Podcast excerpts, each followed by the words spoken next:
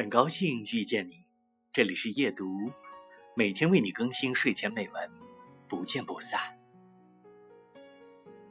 出远门一趟是每个春天都需有的，一个人或身边有伴，两个人刚刚好，连太阳和月亮都像商量好似的。白天风和日丽，夜晚星月清朗。我不喜山，也不涉水。只抵达远处人家，好像走得越远，春天越久。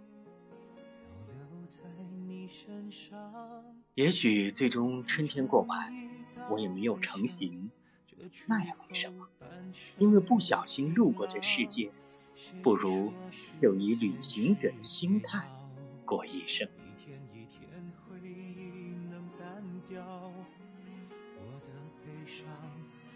好不了，像一片。